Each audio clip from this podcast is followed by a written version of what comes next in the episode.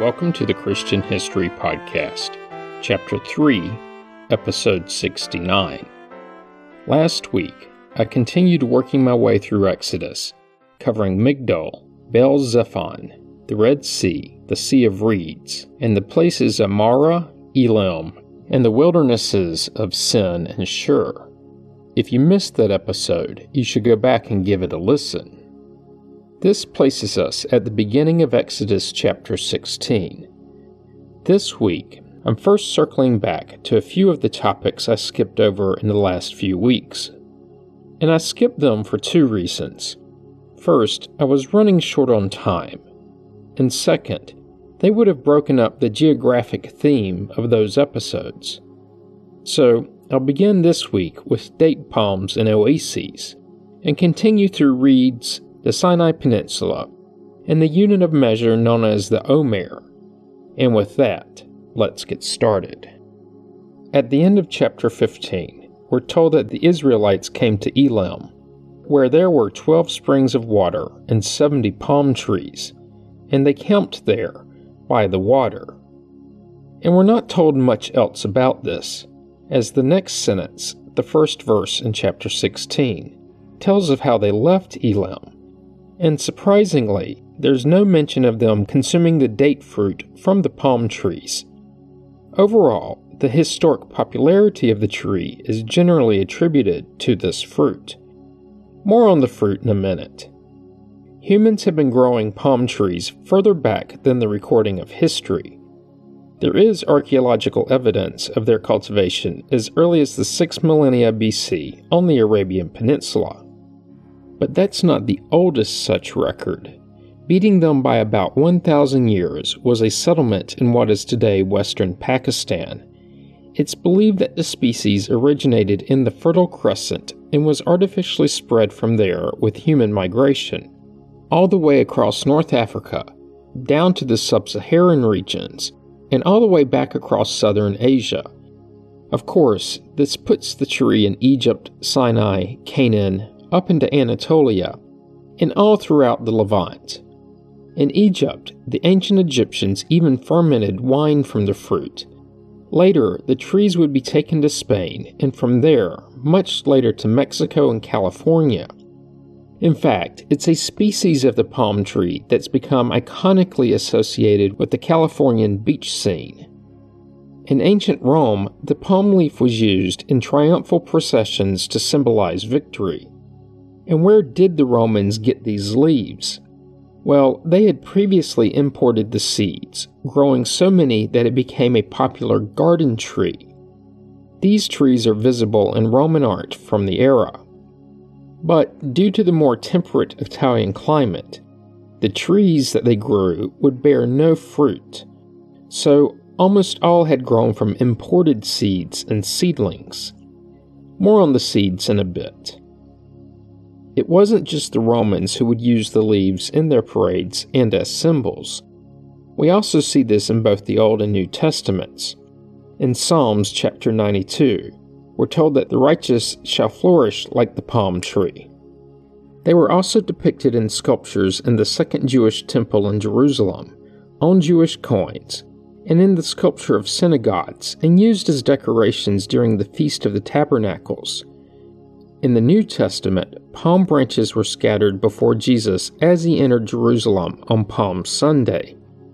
This is seen in John chapter 12, where it reads The next day, the great crowd that had come to the festival heard that Jesus was coming to Jerusalem. So they took branches of palm trees and went out to meet him. It's from this passage where the term Palm Sunday originates. Jesus arrived in Jerusalem on the Sunday before the Passover, and the people, at least according to this passage, spread palm leaves before him.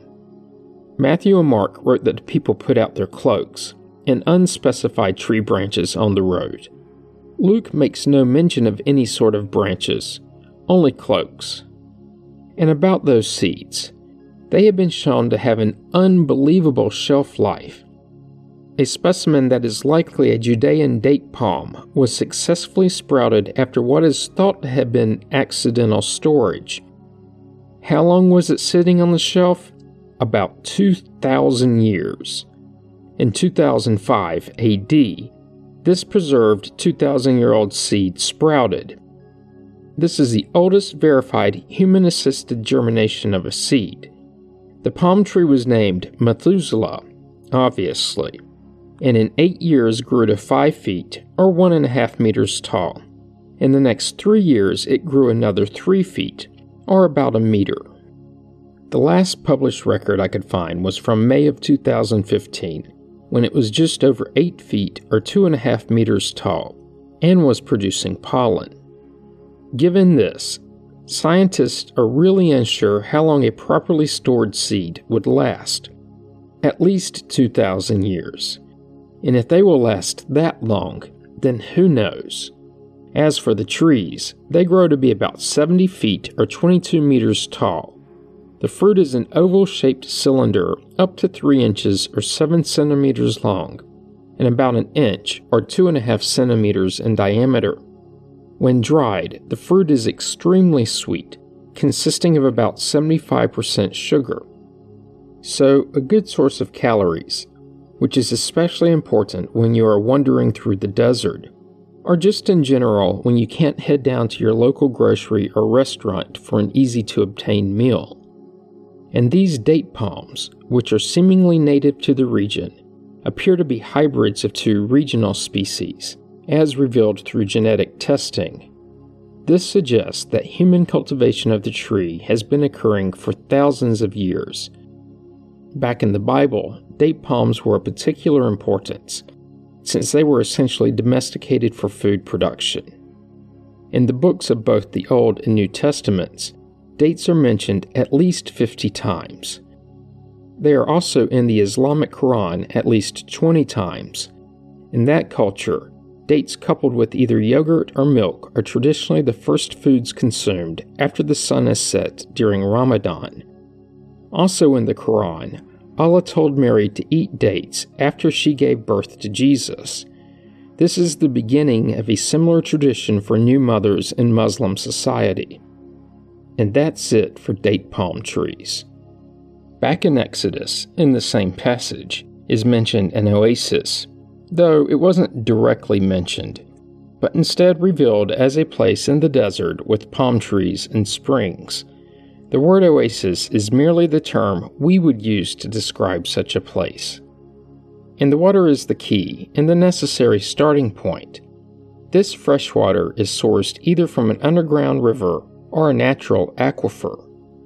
Usually, the infrequency of rain eliminates oases from being merely precipitation accumulating on the surface, at least in this dry region of the world. Instead, the rain feeds subterranean aquifers which store the water, protecting it from the reaches of the never ceasing sun. The aquifers usually consist of a layer of impermeable rock with hollows to retain the moisture the rock layer would be overtopped by sand. If the surface water is persistent enough, eventually some vegetation will take hold, and if you're lucky enough, maybe even 70 palm trees. And with the plant life, possibly animals will make a home there, or at least make it a stop on a migratory journey, like a bird who, when stopping for water, might just leave um behind perhaps a rearward dropping of a seed previously consumed at a different location. After this happens enough times, the next thing you know, several dozen palm trees appear. As time pressed on, human intervention began to shape the nature of these islands of agriculture in a sea of sand. The water was used to irrigate as much of the land around the spring as the water volume would allow. The shade of the palms allowed the planting of other crops underneath their canopies. The next tallest were smaller fruit bearing trees, such as peach, plum, and apricot. The next layer down would have figs and olives. And finally, close to the ground, grains such as barley, wheat, and millet, along with vegetables, would be grown. All of this to attempt to use every drop of water for human consumption or to grow produce. As you probably would suspect, these oases became important for groups traveling through the barren desert, not just for those escaping bondage. They also provided vital rest and replenishment for trading caravans through the desert. And if you think it through, they became important politically and militarily. After all, armies on the move needed replenishment too. So, control over strategically located oases led to control over trade routes. Vital oases were found all over the region, from Libya to Egypt to Arabia, and even through the Silk Road that led through Central Asia. And that's it for oases. Next, and since I touched on it last week, and it's appeared a few times in the text already, it's time to cover the reed plant.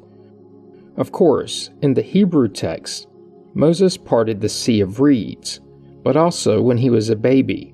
In Exodus chapter 2, it reads Now a man from the house of Levi went and married a Levite woman. The woman conceived and bore a son and when she saw that he was a fine baby, she hid him three months.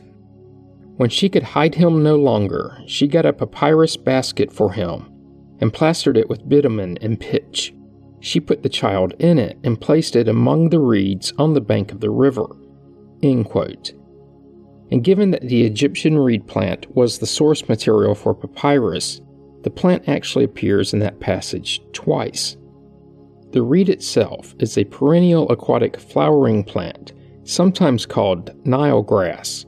It's native to Africa and forms tall stands of reed like swamp vegetation in shallow water. The plant is extremely tolerant and can grow in both full and partial sun, flooded swamps, the shores of lakes, all throughout the perimeter of the southern Mediterranean countries. The grass is leafless and extremely tall reaching heights of up to 16 feet or 5 meters. The stems shoot upward from the base in multiple clumps, and the stems themselves are roughly triangular. When the plants are immature, they are covered in a reddish brown, papery, triangular leaf that resembles a scale. So they're not truly leafless, but close enough. On the outside is this tough exterior, and inside is a thick, woody flesh. Each stem is topped by a dense cluster of thin, bright green, thread like stems, with each top stem about 8 inches or 25 centimeters long. When young, these stem ends have the appearance of a feather duster. The feather duster heads are excellent nesting sites for many species of birds. As in most grasses of this type, pollination is by wind, not by insects such as bees. The feather duster head is replaced by a greenish brown flower cluster as the plant matures in the growing season. Then a brown nut like seed appears. These seeds, when mature, fall into the water for distribution. In ancient Egypt, the plant thrived, but due to modern agricultural encroachment and reduced flooding due to upstream dams, the numbers of the original plant have been greatly reduced to the point of endangerment, at least in the Nile Delta. It has become an invasive species elsewhere, even in Florida, California, Louisiana, and Hawaii. Not only does it serve as the raw material for papyrus, one of the first forms of paper, but it's highly buoyant to the point that it can be woven together to form riverboats are merely baskets to place babies in. Young grass can be cooked and eaten, similar to a hardy grain, well, more like roughage.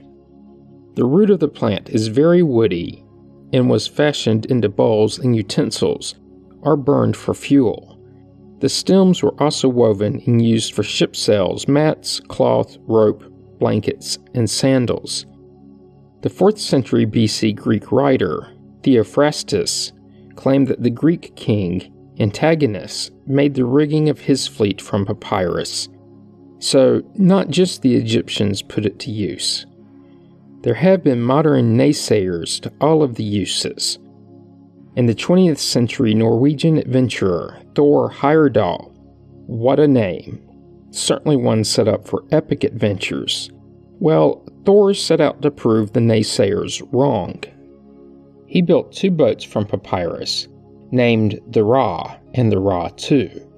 But his goal wasn't just to build the boats, he set out to sell them from Egypt to North America, hoping to prove that the ancient Egyptians could have done the same feat. He actually did sell his second boat from Morocco to Barbados in 1970, but only after getting so lost on the high seas that he needed a UN rescue. And of course, he knew something that any ancient Egyptian probably didn't. There was land on the other side of the horizon. Next up is the Sinai Peninsula, the small triangular spit of land between the Red and Mediterranean seas, and also between the African and Asian continents. The land is currently under the control of Egypt, but over the course of the last several thousand years, far too many countries and empires have controlled it to recount. Overall, this peninsula is about 23,000 square miles, or 60,000 kilometers, this makes it roughly the size of the U.S. state of West Virginia, or slightly larger than the country of Croatia. It's linked to the African continent by the Isthmus of Suez, which is only about 78 miles or 125 kilometers wide. It was over this land bridge that all land based trade had to pass. So, whichever regime controlled this narrow band controlled the trade between the two continents and all of the cultures that those encompassed, at least until regular seafaring became a thing. Surprisingly, the peninsula is one of the coldest regions in Egypt, owing to its high altitudes and mountainous terrain. It's so cold that in the winter, temperatures in some of the towns can reach 3 Fahrenheit, which is 16 degrees below 0 Celsius. The geography is about what you would expect high mountains with peaks of up to almost 8,700 feet, or over 2,600 meters. The mountain that is thought to be the biblical Sinai peaks at 7,500 feet, or just under 2,300 meters. At the base of this mountain is St. Catherine's Monastery, which is near the town of St. Catherine, Egypt. Makes sense. The monastery is controlled by the somewhat autonomous Church of Sinai, which itself is part of the larger Eastern Orthodox Church. The buildings were built between 527 and 565 AD, making it one of the oldest working Christian monasteries in the world. Its construction was ordered by the Roman Emperor Justinian. It also contains the world's oldest continually operating library.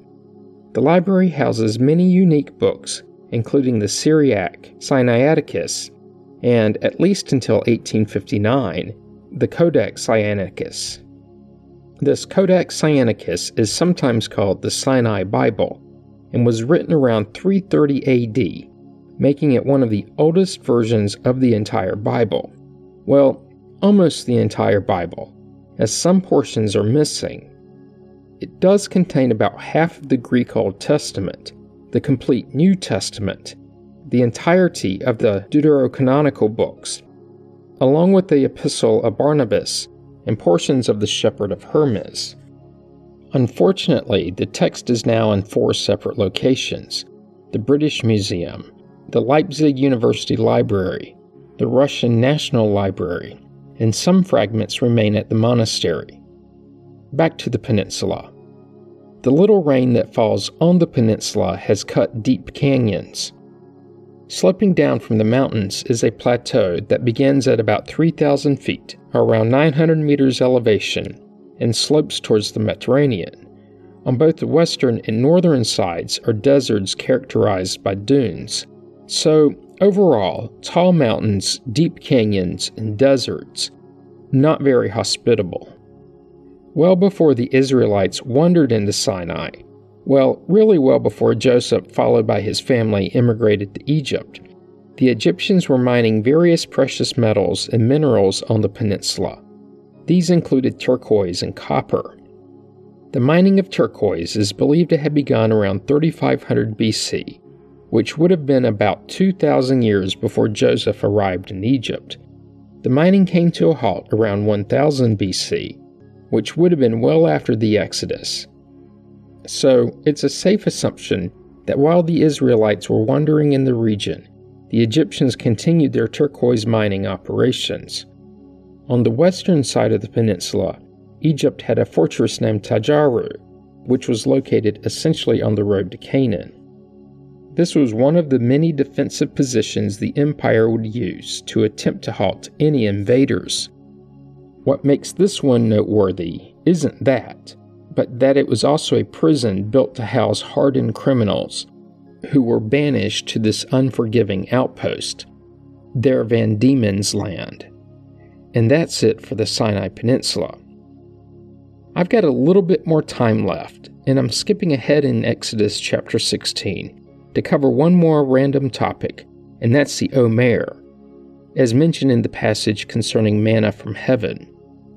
Beginning in verse 14, it reads When the layer of dew lifted, there on the surface of the wilderness was a fine flaky substance, as fine as frost on the ground. When the Israelites saw it, they said to one another, What is it? For they did not know what it was. Moses said to them, it is the bread that the Lord has given you to eat. This is what the Lord has commanded. Gather as much as each of you needs, an omer to a person, according to the number of persons, all providing for those in their own tents. The Israelites did so, some gathering more, some less.